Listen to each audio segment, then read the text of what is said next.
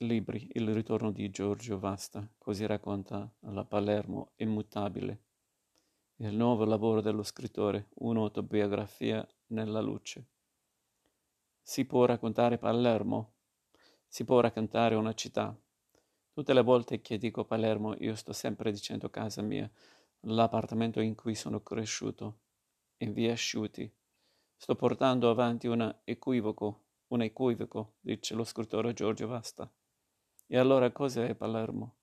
Un'autobiografia nella luce. Il libro di Vasta con le foto di Ramak Fazel, con Humboldt Books, ha appena pubblicato. È una mappa sentimentale e lo struggente racconto dell'impossibilità di possedere i luoghi. È un gioco di sguardi, di luce. Da un lato le parole di Vasta, accurate, precise, messe uno accanto all'altra come in un flusso di coscienza, parole tra le quali perdersi, tra continue digressioni scandite da una punteggiatura originale ma esatta. Il naufragio è parte dell'esperienza, dice Vasta. Dall'altro, le foto di Fasel che, come un esploratore con il suo obiettivo immorta- immortala una città eternamente presente costruendo un album dell'immutabile. Quando abbiamo stampato il libro Racconta Vasta, Ramak avrebbe voluto datare le foto, specificare quando erano state scattate. Ma io non ero d'accordo e alla fine non l'abbiamo fatto.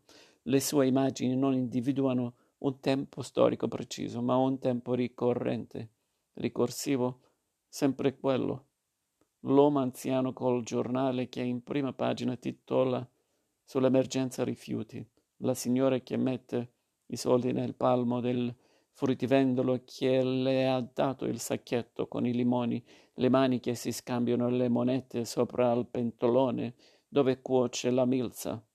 Vasta e Fazel hanno già pubblicato insieme con Quodlibet Absolutely Nothing un viaggio de- nei deserti americani e in un primo momento il titolo del libro doveva essere Absolutely Everything, a raccontare una Palermo piena, carica dove tutto è troppo. Stavolta immagini e testo dialogano a distanza, tenute insieme dal filo del tempo.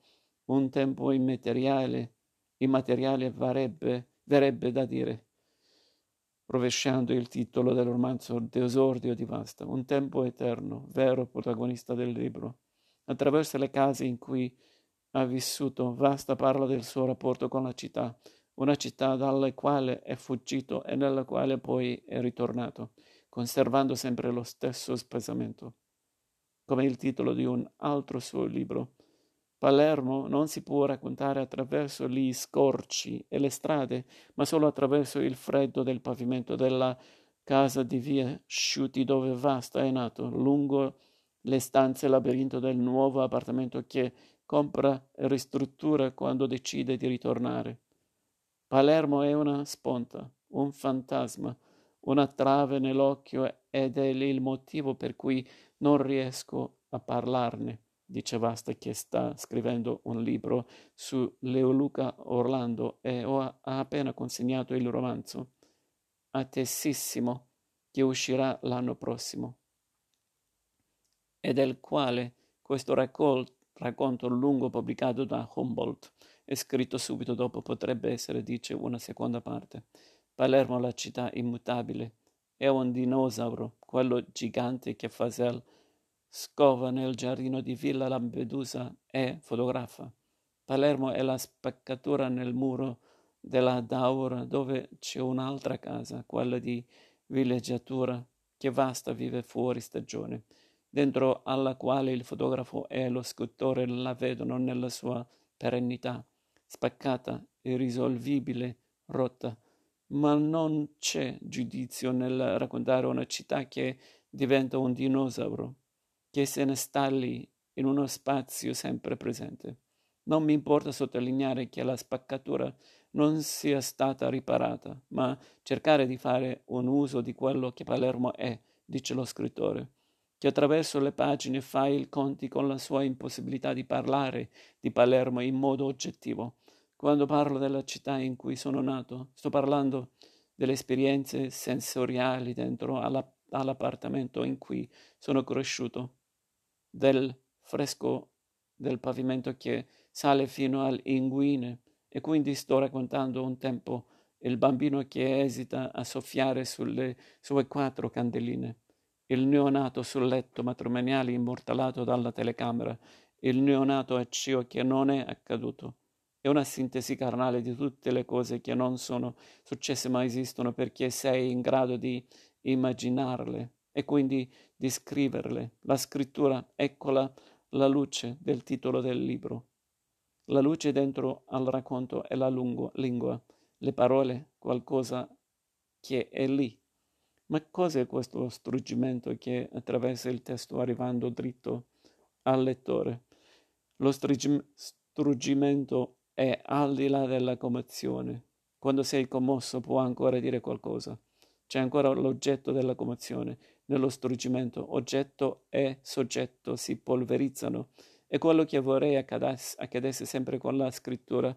Quando leggi, tieni in mano un libro, ma il desiderio è che qualcosa attraverso le parole si dissolva e che si arrivi a un coinvolgimento profondo che, facendo sparire il libro, faccia sparire anche io, l'io. Si legge nel libro a pagina 35.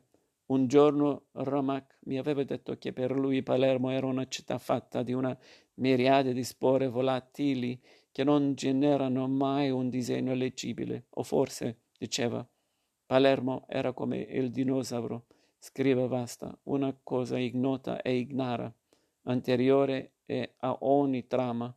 E se a Palermo una trama c'era, aveva aggiunto, allora era come quanto all'inizio del gioco si gettano i bastoncini dello Shanghai e guardandoli sparpagliarsi di, si avverte un senso di euforia e spaesamento. E comunque il fatto che Palermo fosse sempre a pezzi era sì frustrante, ma allo stesso tempo gli sembrava una rivelazione.